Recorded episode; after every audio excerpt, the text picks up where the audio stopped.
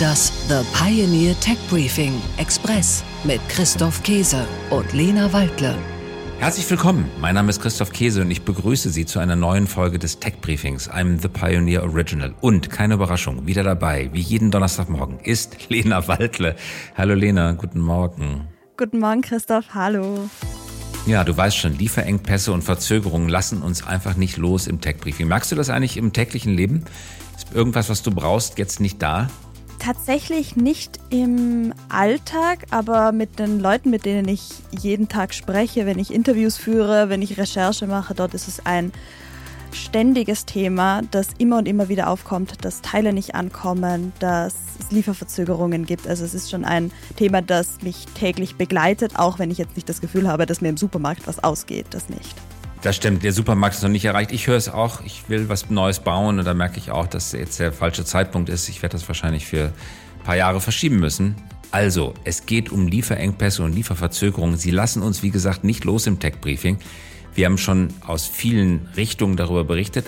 Jetzt könnte man meinen, dass die unendlichen Schiffsstaus den Reedereien besonders zusetzen, denn Schiffe stecken ja im Stau. Aber tatsächlich sind die Containerschiffunternehmen im Augenblick die großen Profiteure der Engpässe. Warum eigentlich? Ja, genau das wollen wir in dieser Folge herausfinden, denn zum Beispiel Maersk aus Dänemark, MSC aus der Schweiz oder Costco als chinesische Staatsreederei streichen seit knapp zwei Jahren Milliardengewinne in Rekordhöhe ein. Die Hamburger Reederei Hapag-Lloyd zum Beispiel, die wir uns heute auch ein bisschen genauer ansehen wollen, erwirtschaftete 2021 einen Gewinn von über 9 Milliarden Euro, und das ist vermutlich der höchste Jahresgewinn, den je ein Hamburger Unternehmen ausgewiesen hat. 2019 lag der Gewinn im Vergleich noch weit unter einer Milliarde. Und das klingt jetzt sehr nerdig, aber ich habe selten so schöne Bilanzen gesehen, Christoph. Es, ist, äh, es liest sich wie ein Bilderbuch. Mm. Ein EBIT von 9,3 Milliarden, sämtliche Nettoverschuldung abgezahlt. Lena hat schöne glauben. Bilanzen gesehen, ja. Das ja. klingt ein bisschen nerdig, aber gut. Damit wollen wir uns heute beschäftigen. Es geht also um die Reedereien, um die Logistiker. Welche Auswirkungen hat die Krise auf sie und was bedeutet das für die Technologiebranche? Wir wollen uns heute ganz besonders genau Hapag-Lloyd anschauen. An diesem Beispiel möchten wir untersuchen, warum Reedereien die großen Gewinner der Lieferengpässe sind, welche Rolle spielen globale Allianzen, die Suez-Blockade, Corona, die Steuervorteile und wie geht es mit der Branche weiter? Wie lange kann dieses Rekordhoch sich halten? Also Technologie heute zum Thema Cargologistik. Und für den zweiten Teil des Podcasts haben wir mit dem Airbnb-Co-Gründer Nate Blachalski gesprochen. Aus einem ganz bestimmten Grund, denn Airbnb will seine Mitarbeiterinnen und Mitarbeiter weiterhin von zu Hause arbeiten lassen oder auch von überall sonst auf der Welt. Was das Unternehmen dazu bewegt hat, das erklärt uns Nate im Interview. Talent is everywhere.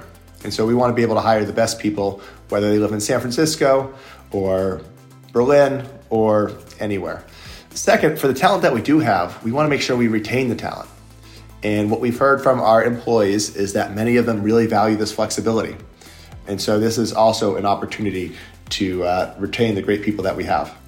Kann das gelingen? Airbnb ein ganz spannendes Beispiel. Wie gesagt, nachher im Interview der Woche, vorher aber die Nachrichten der Woche. Tech Briefing. Nachrichten aus der Welt der Big Tech. Siemens beendet Geschäfte in Russland.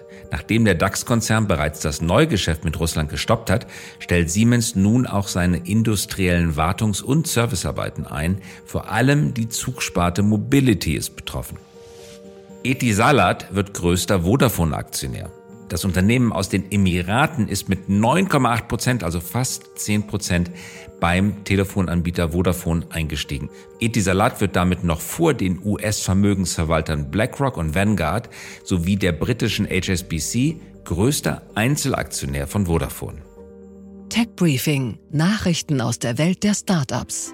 Autonome Lieferungen bei Uber Eats. In Los Angeles starten zwei Pilotprojekte des Lieferdienstes in Kooperation mit Surf Robotics und Motional.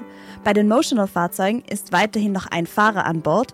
Die Surfroboter können im Fall auch remote gesteuert werden. Flink expandiert.